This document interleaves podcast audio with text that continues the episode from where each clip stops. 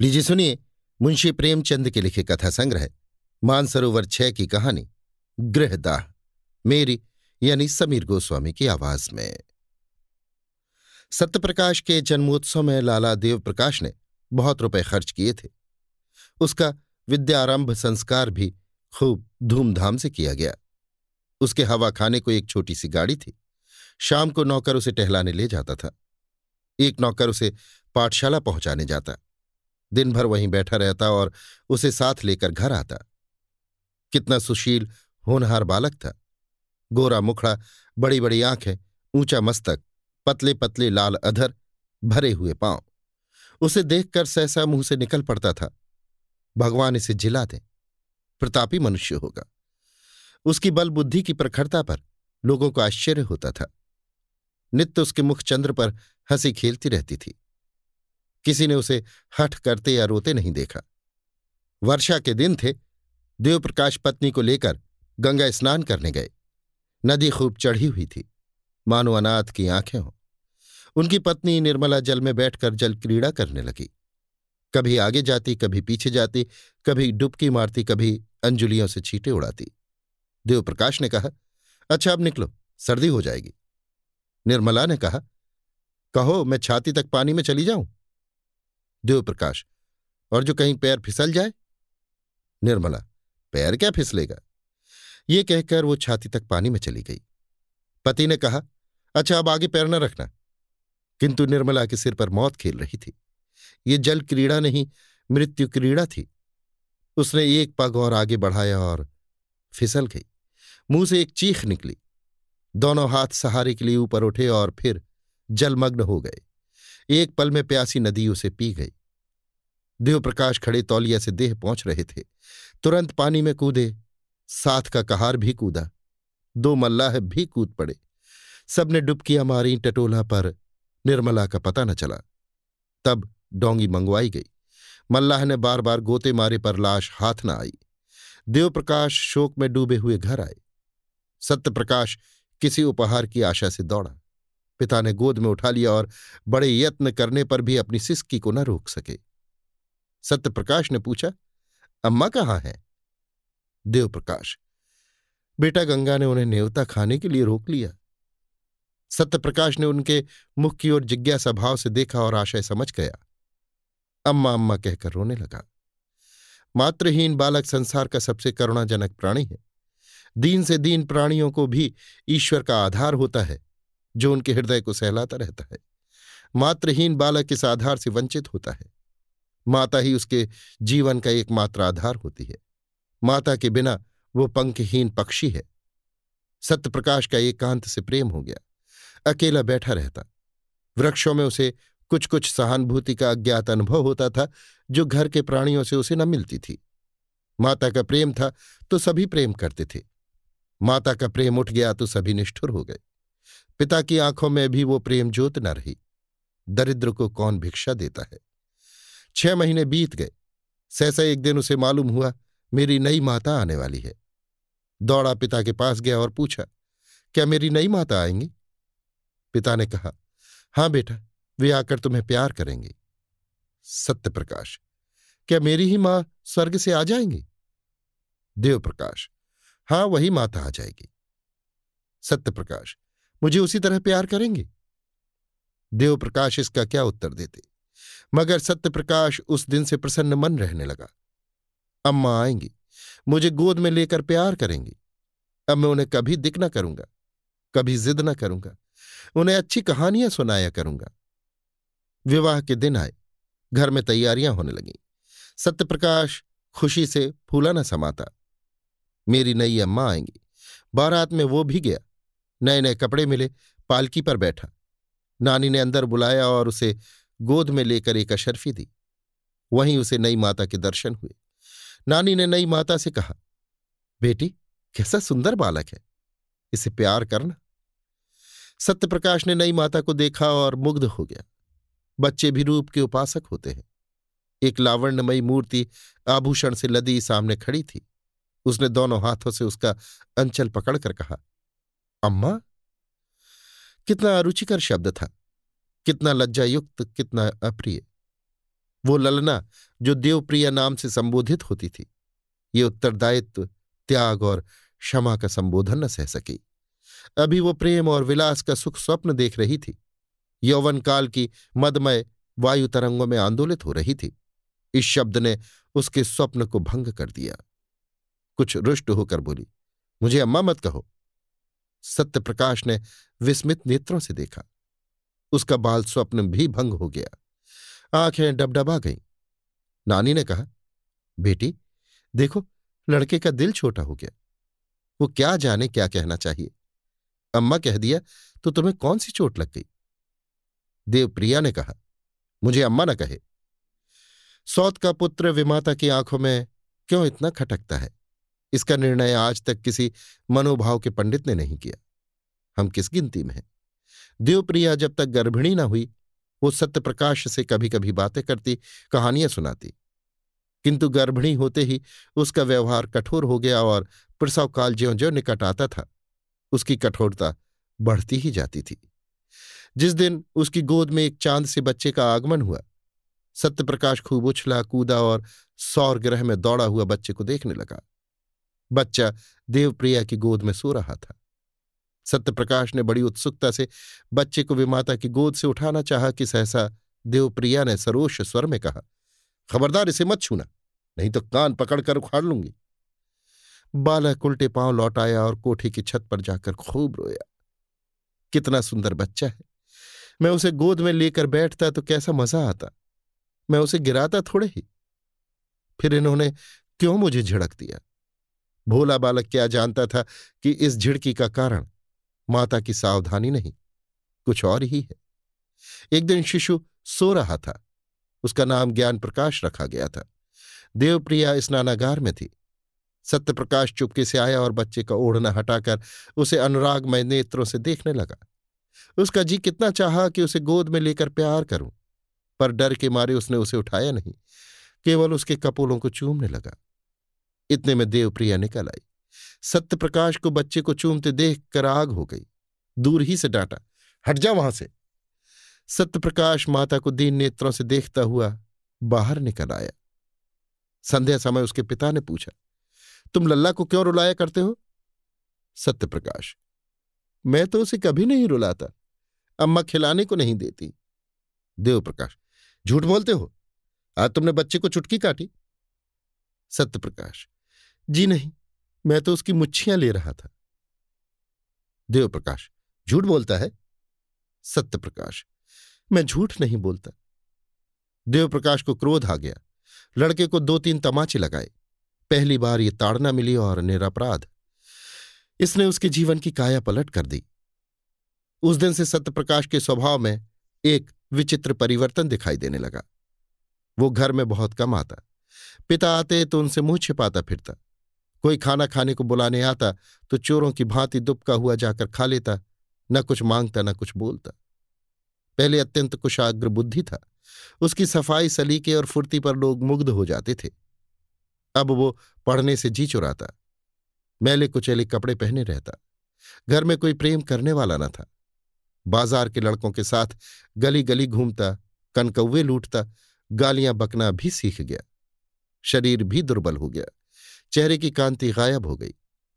देवप्रकाश को अब आए दिन उसकी शरारतों के उलाहने मिलने लगे और सत्यप्रकाश नित्य घुड़कियाँ और तमाचे खाने लगा। यहाँ तक कि अगर वो घर में किसी काम से चला जाता तो सब लोग दूर दूर करके दौड़ाते। ज्ञान प्रकाश को पढ़ाने के लिए मास्टर आता था। देव प्रकाश उसे रोज सैर कराने साथ ले जाते। हसमुख लड़का था। देवप्रिया उसे सत्यप्रकाश के साथ से भी बचाती रहती थी। दोनों लड़कों में कितना अंतर था।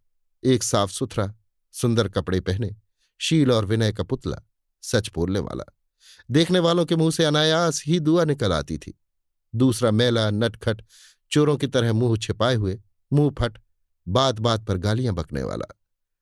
एक हरा भरा पौधा था, प्रेम से प्लावित, स्नेह से सिंचित। दूसरा सूखा हुआ, टेढ़ा, पल्लवहीन नववृक्ष था, जिसकी जड़ों को एक मुद्दत से पानी नहीं नसीब हुआ। एक को देखकर पिता की छाती ठंडी होती थी, दूसरे को देखकर देह में आग लग जाती थी। आश्चर्य ये था कि सत्यप्रकाश को अपने छोटे भाई से लेश मात्र भी ईर्ष्या न थी। अगर उसके हृदय में कोई कोमल भाव शेष रह गया था तो वो अपने भाई के प्रति स्नेह था। उस मरुभूमि में यही एक हरियाली थी। ईर्ष्या साम्य भाव का द्योतक है। सत्यप्रकाश अपने भाई को अपने से कहीं ऊँचा कहीं भाग्यशाली समझता था। उसमें ईर्ष्या का भाव ही लोप हो गया था। घृणा से घृणा उत्पन्न होती है प्रेम से प्रेम। ज्ञान भी बड़े भाई को चाहता था। कभी कभी उसका पक्ष लेकर अपनी माँ से वाद विवाद कर कहता, भैया की अचकन फट गई है, आप नई अचकन क्यों नहीं बनवा देती? माँ उत्तर देती, उसके लिए वही अचकन अच्छी है। अभी क्या? अभी तो वो नंगा फिरेगा। ज्ञान प्रकाश बहुत चाहता था कि अपने जेब खर्च से बचाकर कुछ अपने भाई को दे। पर सत्यप्रकाश कभी इसे स्वीकार न करता था। वास्तव में जितनी देर वो छोटे भाई के साथ रहता, उतनी देर उसे एक शांतिमय आनंद का अनुभव होता। थोड़ी देर के लिए वो सद्भावों के साम्राज्य में विचरने लगता। उसके मुख से कोई भद्दी और अप्रिय बात न निकलती। एक क्षण के लिए उसकी सोई हुई आत्मा जाग उठती। एक बार कई दिन तक सत्यप्रकाश मदरसे न गया। पिता ने पूछा, तुम आजकल पढ़ने क्यों नहीं जाते? क्या सोच रखा है कि मैंने तुम्हारी ज़िंदगी भर का ठेका ले रखा है? सत्यप्रकाश मेरे ऊपर जुर्माने और फ़ीस के कई रुपए हो गए। जाता हूँ तो दर्जे से निकाल दिया जाता हूँ। देवप्रकाश फ़ीस क्यों बाकी है? तुम तो महीने महीने ले लिया करते हो ना? सत्यप्रकाश आए दिन चंदे लगा करते हैं। फ़ीस के रुपए चंदे में दे दिए। देवप्रकाश और जुर्माना क्यों हुआ? सत्यप्रकाश फ़ीस न देने के कारण। देवप्रकाश, तुमने चंदा क्यों दिया? सत्यप्रकाश, ज्ञानू ने चंदा दिया तो मैंने भी दिया। देवप्रकाश, तुम ज्ञानू से जलते हो? सत्यप्रकाश, मैं ज्ञानू से क्यों जलने लगा? यहाँ हम और वो दो हैं बार हम और वो एक समझे जाते हैं। मैं ये नहीं कहना चाहता कि मेरे कुछ नहीं है। देवप्रकाश, क्यों? ये कहते शर्म आती है। सत्यप्रकाश, जी हाँ, आपकी बदनामी होगी। देवप्रकाश अच्छा तो आप मेरी मान रक्षा करते हैं। ये क्यों नहीं कहते कि पढ़ना अब मुझे मंजूर नहीं है? मेरे पास इतना रुपया नहीं कि तुम्हें एक एक क्लास में तीन तीन साल पढ़ाऊं और ऊपर से तुम्हारे खर्च के लिए भी प्रतिमास कुछ दूँ। ज्ञान बाबू तुमसे कितना छोटा है, लेकिन तुमसे एक ही दर्जा नीचे है। तुम इस साल ज़रूर फेल हो जाओगे और वो ज़रूर ही पास होकर अगले साल तुम्हारे साथ हो जाएगा। तब तो तुम्हारे मुँह में कालिख लगेगी। सत्य प्रकाश, विद्या मेरे भाग्य ही में नहीं है। देवप्रकाश, तुम्हारे भाग्य में क्या है? सत्य प्रकाश भीख मांगना। देवप्रकाश तो फिर भीख मांगो? मेरे घर से निकल जाओ। देवप्रिया भी आ गई। बोली, शर्माता तो नहीं और बातों का जवाब देता है। सत्य प्रकाश जिनके भाग्य में भीख मांगना होता है, वही बचपन में अनाथ हो जाते हैं। देवप्रिया, ये जली कटी बातें अब मुझसे न सही जाएँगी। मैं खून का घूंट पी पी कर रह जाती हूँ। देवप्रकाश बेहया है, कल से इसका नाम कटवा दूँगा। भीख मांगनी है तो भीख ही मांगे। दूसरे दिन सत्यप्रकाश ने घर से निकलने की तैयारी कर दी। उसकी उम्र अब सोलह साल की हो गई थी। इतनी बातें सुनने के बाद अब उसे उस घर में रहना असह्य हो गया। जब हाथ पावना थे, किशोरावस्था की असमर्थता थी। तब तक अवहेलना, निरादर, निष्ठुरता, भर्त्सना सब कुछ सहकर घर में रहता था। अब हाथ पाँव हो गए थे। उस बंधन में क्यों रहता? आत्माभिमान, आशा की भांति बहुत चिरंजीवी होता है। गर्मी के दिन थे, दोपहर का समय था। घर के सब प्राणी सो रहे थे। सत्यप्रकाश ने अपनी धोती बगल में दबाई। छोटा सा बैग हाथ में लिया और चाहता था कि चुपके से बैठक से निकल जाए कि ज्ञानू आ गया और उसे कहीं जाने को तैयार देखकर बोला, कहाँ जाते हो भैया?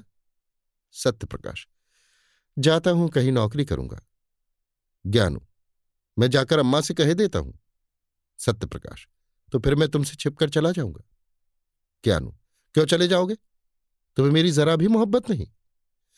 सत्यप्रकाश ने भाई को गले लगाकर कहा, तुम्हें छोड़कर जाने को जी तो नहीं चाहता, लेकिन जहाँ कोई पूछने वाला नहीं है, वहाँ पड़े रहना बेहयाई है।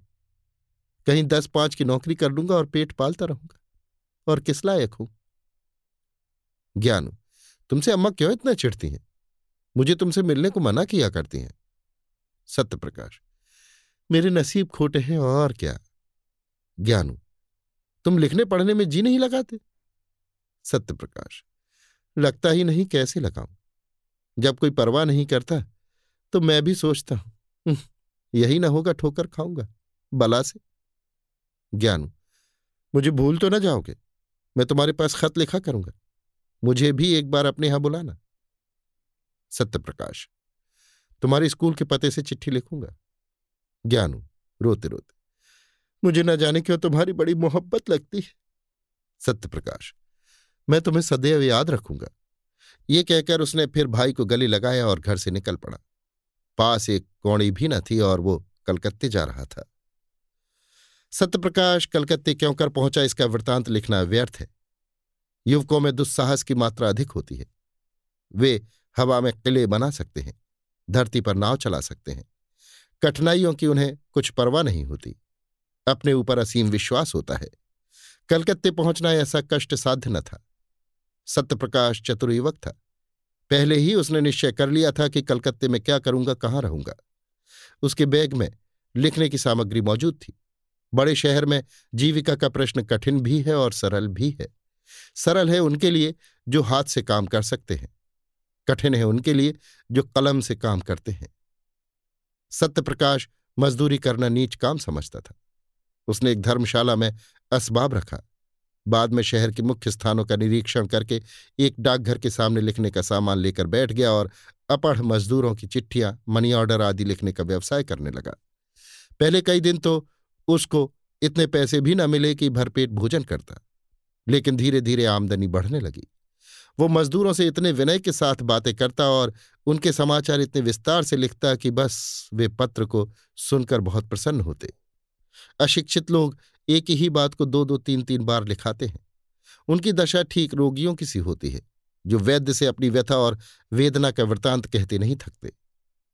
सत्यप्रकाश सूत्र को व्याख्या का रूप देकर मजदूरों को मुग्ध कर देता था। एक संतुष्ट होकर जाता तो अपने कई अन्य भाइयों को खोज लाता। एक ही महीने में उसे एक रुपये रोज मिलने लगा। उसने धर्मशाला से निकलकर शहर से बाहर पाँच रुपए महीने पर एक छोटी सी कोठरी ले ली। एक जून खाता, बर्तन अपने हाथों से धोता, ज़मीन पर सोता। उसे अपने निर्वासन पर जरा भी खेद और दुख न था। घर के लोगों की कभी याद न आती। वो अपनी दशा पर संतुष्ट था। केवल ज्ञान प्रकाश की प्रेमयुक्त बातें न भूलती। अंधकार में यही एक प्रकाश था। विदाई का अंतिम दृश्य आँखों के सामने फिरा करता। जीविका से निश्चिंत होकर उसने ज्ञान प्रकाश को एक पत्र लिखा। उत्तर आया तो उसके आनंद की सीमा न रही। ज्ञानु मुझे याद करके रोता है, मेरे पास आना चाहता है, स्वास्थ्य भी अच्छा नहीं है। प्यासे को पानी से जो तृप्ति होती है, वही तृप्ति इस पत्र से सत्य प्रकाश को हुई। मैं अकेला नहीं हूँ, कोई मुझे भी चाहता है, मुझे भी याद करता है। उसी दिन से सत्यप्रकाश को यह चिंता हुई कि ज्ञान के लिए कोई उपहार भेजूं। युवकों को मित्र बहुत जल्द मिल जाते हैं। सत्यप्रकाश की भी कई युवकों से मित्रता हो गई थी। उनके साथ कई बार सिनेमा देखने गया। कई बार बूटी भंग, शराब कबाब की भी ठहरी। आईना तेल कंघी का शौक भी पैदा हुआ। जो कुछ पाता, उड़ा देता। बड़े वेग से नैतिक पतन और शारीरिक विनाश की ओर दौड़ा चला जाता था। इस प्रेम पत्र ने उसके पैर पकड़ लिए। उपहार के प्रयास ने इन दुर्व्यसनों को त्रोहित करना शुरू किया। सिनेमा का चस्का छूटा। मित्रों को हीले हवाले करके टालने लगा। भोजन भी रूखा सूखा करने लगा। धन संचय की चिंता ने सारी इच्छाओं को परास्त कर दिया। उसने निश्चय किया कि अच्छी सी घड़ी भेजूं। उसका दाम कम से कम चालीस रुपये होगा। अगर तीन महीने तक एक कौड़ी का भी अपव्यय न करूँ तो घड़ी मिल सकती है। ज्ञानू, घड़ी देखकर कैसा खुश होगा। अम्मा और बाबूजी भी देखेंगे। उन्हें मालूम हो जाएगा कि मैं भूखों नहीं मर रहा हूँ। किफायत की धुन में वो बहुधा दिया बत्ती भी न करता। बड़े सवेरे काम करने चला जाता और सारे दिन दो चार पैसे की मिठाई खाकर काम करता रहता। उसके ग्राहकों की संख्या दिन दूनी होती जाती थी। चिट्ठी पत्री के अतिरिक्त अब उसने तार लिखने का भी अभ्यास कर लिया था। दो ही महीने में उसके पास पचास रुपये एकत्र हो गए और जब घड़ी के साथ सुनहरी चैन का पार्सल बनाकर ज्ञानू के नाम भेज दिया तो उसका चित्त इतना उत्साहित था, मानो किसी ने संतान पुरुष के बालक हुआ हो। घर, कितनी कोमल, पवित्र, मनोहर स्मृतियों को जागृत कर देता है। ये प्रेम का निवास स्थान है। प्रेम ने बहुत तपस्या करके ये वरदान पाया है। किशोरावस्था में घर माता पिता भाई बहन सखी सहेली के प्रेम की याद दिलाता है। प्रौढ़ावस्था में गृहिणी और बाल बच्चों के प्रेम की। यही वो लहर है जो मानव जीवन मात्र को स्थिर रखता है। उसे समुद्र की वेगवती लहरों में बहने और चट्टानों से टकराने से बचाता है। यही वो मंडप है जो जीवन को समस्त विघ्न बाधाओं से सुरक्षित रखता है। सत्यप्रकाश का घर कहाँ था? वो कौन सी शक्ति थी जो कलकत्ते के विराट प्रलोभनों से उसकी रक्षा करती थी? माता का प्रेम, पिता का स्नेह बाल बच्चों की चिंता? नहीं, उसका रक्षक, उद्धारक, उसका पारितोषिक केवल ज्ञान प्रकाश का स्नेह था। उसी के निमित्त वो एक एक पैसे की किफायत करता था। उसी के लिए वो कठिन परिश्रम करता था और धनोपार्जन के नए नए उपाय सोचता था। उसे ज्ञान प्रकाश के पत्रों से मालूम हुआ था कि इन दिनों देव प्रकाश की आर्थिक स्थिति अच्छी नहीं है। वे एक घर बनवा रहे हैं, जिसमें व्यय अनुमान से अधिक हो जाने के कारण ऋण लेना पड़ा है। इसलिए अब ज्ञान प्रकाश को पढ़ाने के लिए घर पर मास्टर नहीं आता। तब से ज्ञान प्रकाश प्रतिमाह ज्ञानू के पास कुछ न कुछ अवश्य भेज देता था। वो अब केवल पत्र लेखक न था। लिखने के सामान की एक छोटी सी दुकान भी उसने खोल ली थी। इससे अच्छी आमदनी हो जाती थी। इस तरह पाँच वर्ष बीत गए। रसिक मित्रों ने जब देखा कि अब ये हत्थे नहीं चढ़ता तो उसके पास आना जाना छोड़ दिया। संध्या का समय था। देवप्रकाश अपने मकान में बैठे देवप्रिया से ज्ञान प्रकाश के विवाह के संबंध में बातें कर रहे थे। ज्ञानू अब सत्रह वर्ष का सुंदर युवक था। बाल विवाह के विरोधी होने पर भी देवप्रकाश अब इस शुभ मुहूर्त को न टाल सकते थे। विशेषतः जब कोई महाशय पचास हज़ार रुपये दायज देने को प्रस्तुत हो। देवप्रकाश, मैं तो तैयार हूँ, लेकिन तुम्हारा लड़का भी तो तैयार हो। देवप्रिया, तुम बातचीत पक्की कर लो, वो तैयार हो ही जाएगा। सभी लड़के पहले नहीं करते हैं। देवप्रकाश, ज्ञानू का इनकार केवल संकोच का इनकार नहीं है, वो सिद्धांत का इनकार है। वो साफ़ साफ़ कह रहा है कि जब तक भैया का विवाह ना होगा, मैं अपना विवाह करने पर राज़ी नहीं हूँ। देवप्रिया, उसकी कौन चलावे? वहाँ कोई रखेली रख ली होगी। विवाह क्यों करेगा? वहाँ कोई देखने जाता है। देवप्रकाश, झुंझलाकर, रखेली रख ली होती तो तुम्हारे लड़के को चालीस रुपए महीने ना भेजता, और ना वे चीज़ें ही देता जो पहले महीने से अब तक बराबर देता चला आता है। हाँ जाने क्यों तुम्हारा मन उसकी ओर से इतना मैला हो गया है? चाहे वो जान निकाल कर भी दे दे, लेकिन तुम न पसीजोगी। देवप्रिया नाराज़ होकर चली गई। देवप्रकाश उससे यही कहलाना चाहते थे कि पहले सत्यप्रकाश का विवाह करना उचित है। किंतु वो कभी इस प्रसंग को आने ही न देती थी। स्वयं देवप्रकाश की ये हार्दिक इच्छा थी कि पहले बड़े लड़के का विवाह करें, पर उन्होंने भी आज तक सत्यप्रकाश को कोई पत्र न लिखा था। देवप्रिया के चले जाने के बाद उन्होंने आज पहली बार सत्यप्रकाश को पत्र लिखा। पहले इतने दिनों तक चुपचाप रहने के लिए क्षमा मांगी। तब उसे एक बार घर आने का प्रेमाग्रह किया। लिखा, अब मैं कुछ ही दिनों का मेहमान हूँ। मेरी अभिलाषा है कि तुम्हारा और तुम्हारे छोटे भाई का विवाह देख लूँ। मुझे बहुत दुख होगा यदि तुम मेरी विनय स्वीकार न करोगे ज्ञान प्रकाश के असमंजस की बात भी लिखी। अंत में इस बात पर ज़ोर दिया कि किसी और विचार से नहीं। तो ज्ञानू के प्रेम के नाते ही तुम्हें इस बंधन में पड़ना होगा। सत्यप्रकाश को यह पत्र मिला तो उसे बहुत खेद हुआ। मेरे भ्रातृ स्नेह का ये परिणाम होगा, मुझे न मालूम था। इसके साथ ही उसे ये ईर्ष्यामय आनंद हुआ कि अम्मा और दादा को अब तो कुछ मानसिक पीड़ा होगी। मेरी उन्हें क्या चिंता थी? मैं तो मर भी जाऊँ तो भी उनकी आँखों में आँसू ना आए। सात वर्ष हो गए, कभी भूल कर भी पत्र न लिखा कि मरा है या जीता है। अब कुछ चेतावनी मिलेगी। ज्ञान प्रकाश अंत में विवाह करने पर राज़ी तो हो जाएगा, लेकिन सहज में नहीं। कुछ ना हो तो मुझे तो एक बार अपने इनकार के कारण लिखने का अवसर मिला। ज्ञानू को मुझसे प्रेम है, लेकिन उसके कारण मैं पारिवारिक अन्याय का दोषी न बनूँगा। हमारा पारिवारिक जीवन संपूर्णतः अन्यायमय है। ये कुमति और वैमनस क्रूरता और नृशंसता का बीजारोपण करता है। इसी माया में फंसकर मनुष्य अपनी संतान का शत्रु हो जाता है। ना, मैं आँखों से देखकर ये मक्खी ना निगलूँगा। मैं अज्ञानू को समझाऊँगा अवश्य। मेरे पास जो कुछ जमा है, वो सब उसके विवाह के निमित्त अर्पण भी कर दूँगा। बस इससे ज़्यादा मैं और कुछ नहीं कर सकता। अगर ज्ञानू भी अविवाहित रहे तो संसार कौन सूना हो जाएगा? ऐसे पिता का पुत्र क्या वंश परंपरा का पालन न करेगा? क्या उसके जीवन में फिर वही अभिनय न दोहराया जाएगा? जिसने मेरा सर्वनाश कर दिया। दूसरे दिन सत्यप्रकाश ने पाँच सौ रुपये पिता के पास भेजे और पत्र का उत्तर लिखा कि मेरा अहोभाग्य जो आपने मुझे याद किया, ज्ञानू का विवाह निश्चित हो गया, इसकी बधाई इन रुपयों से नववधु के लिए कोई आभूषण बनवा दीजिएगा।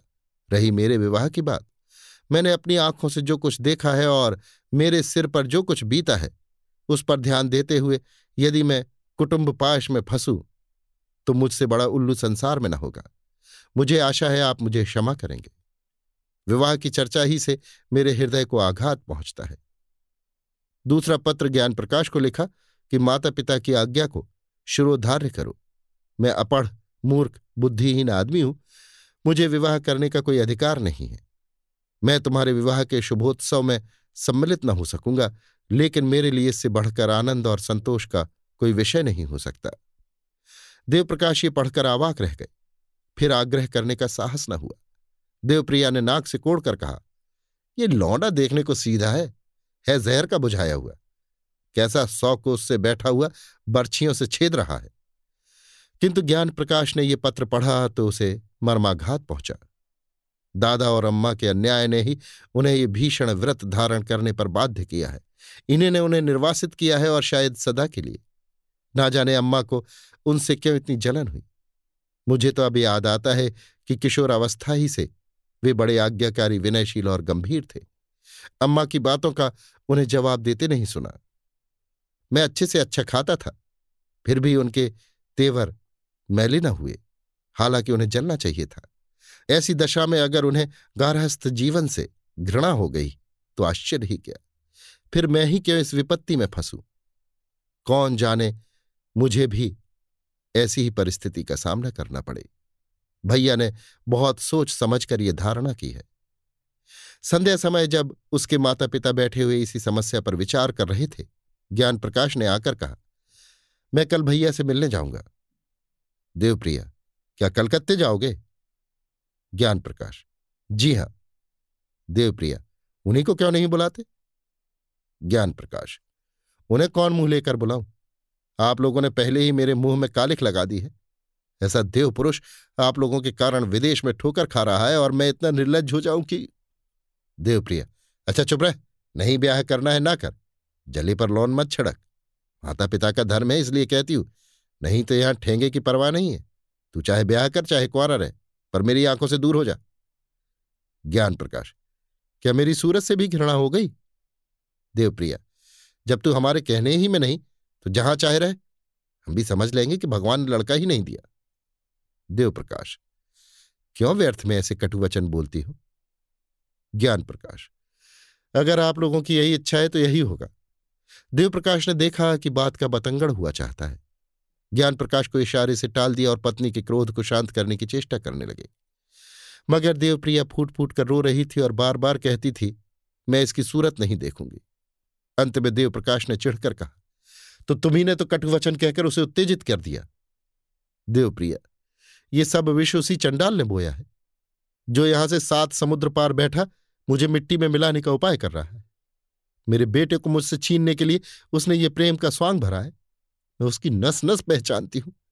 उसका ये मंत्र मेरी जान लेकर छोड़ेगा। नहीं तो मेरा ज्ञान जिसने कभी मेरी बात का जवाब नहीं दिया। यो मुझे न जलाता। देवप्रकाश अरे तो क्या वो विवाह ही ना करेगा? अभी गुस्से में अनाप शनाप बग गया है। जरा शांत हो जाएगा तो मैं समझाकर राज़ी कर दूँगा। देवप्रिया, मेरे हाथ से निकल गया। देवप्रिया की आशंका सत्य निकली। देवप्रकाश ने बेटे को बहुत समझाया। कहा, तुम्हारी माता इस शोक से मर जाएगी। किंतु कुछ असर न हुआ।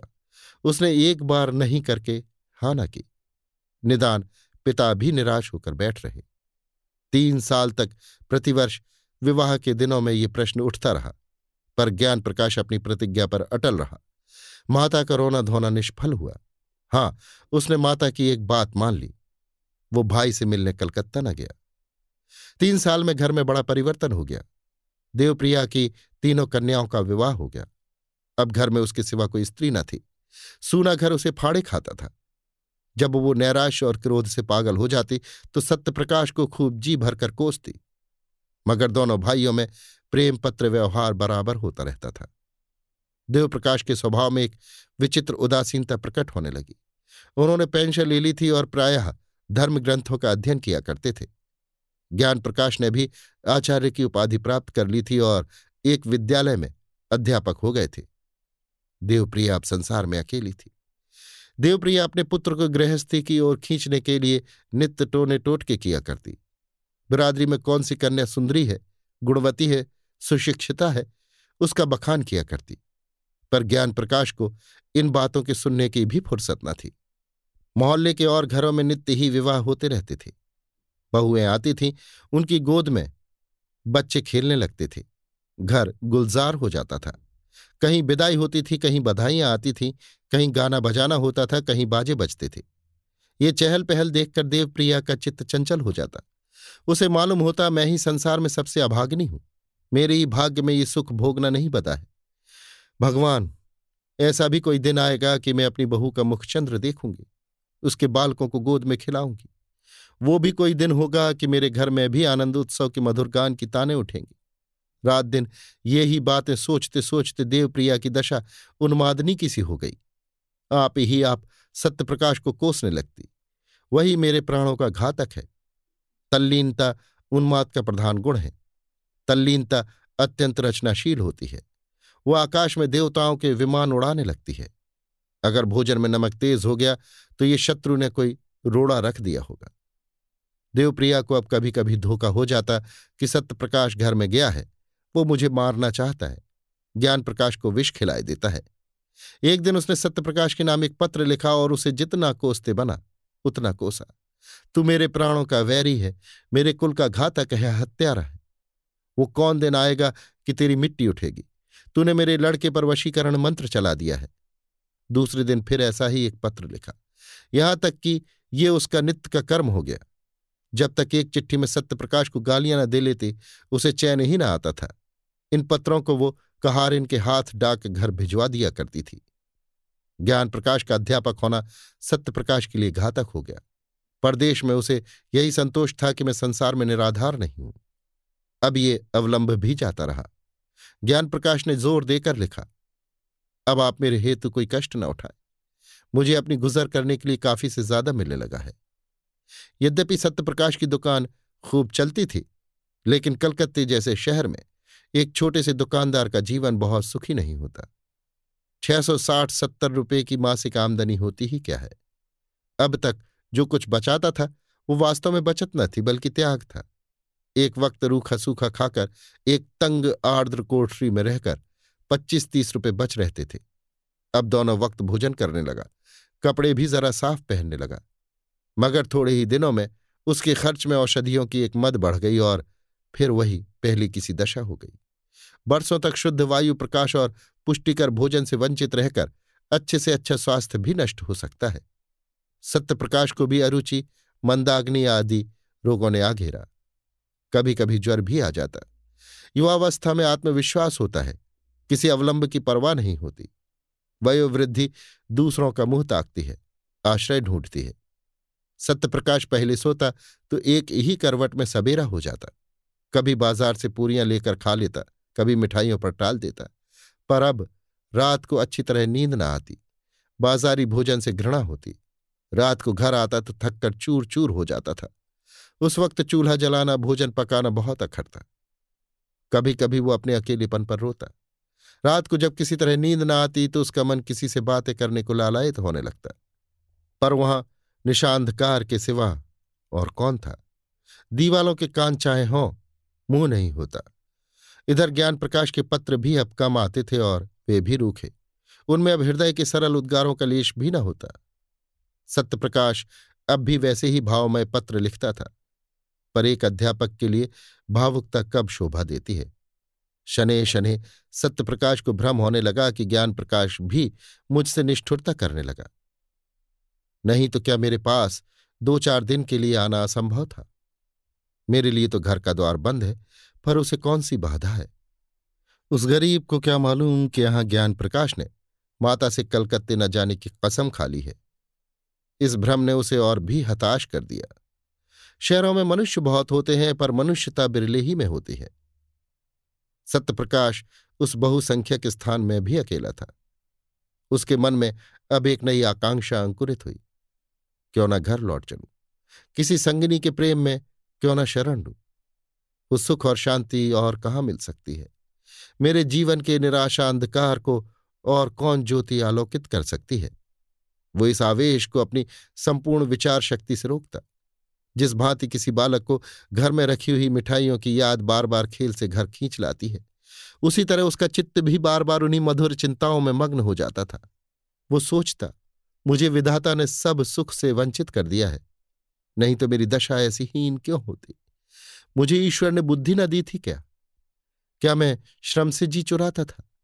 अगर बालपन में ही मेरे उत्साह और अभिरुचि पर तुषार न पड़ गया होता, मेरी बुद्धि शक्तियों का गला न घोंट दिया गया होता तो मैं आज आदमी होता।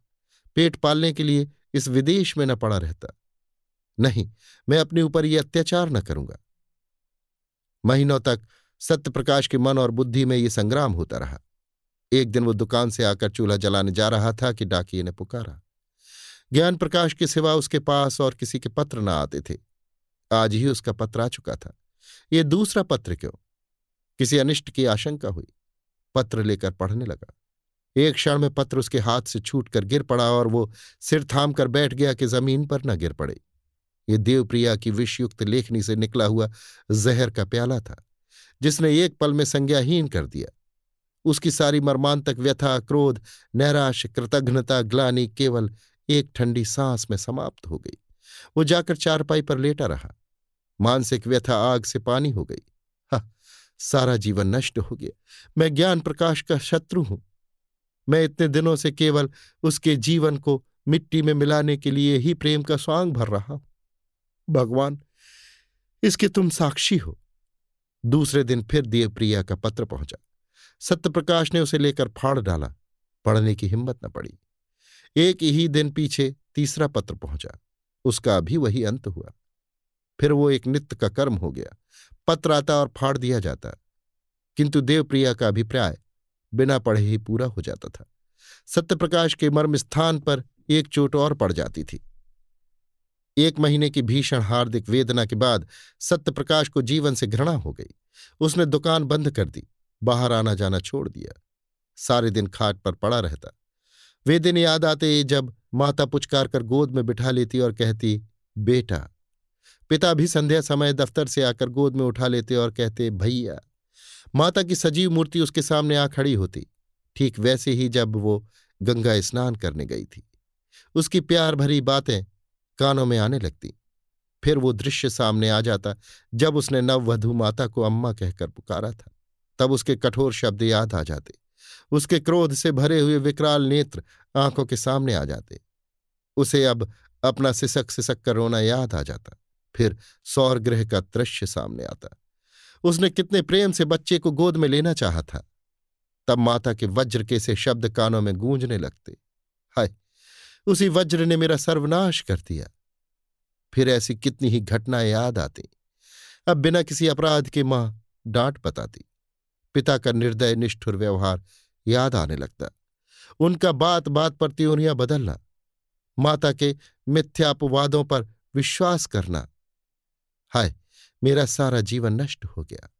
तब वो करवट बदल लेता और फिर वही दृश्य आँखों के सामने फिरने लगते। फिर करवट बदलता और चिल्लाकर कहता, इस जीवन का अंत क्यों नहीं हो जाता? इस भांति पड़े पड़े उसे कई दिन हो गए।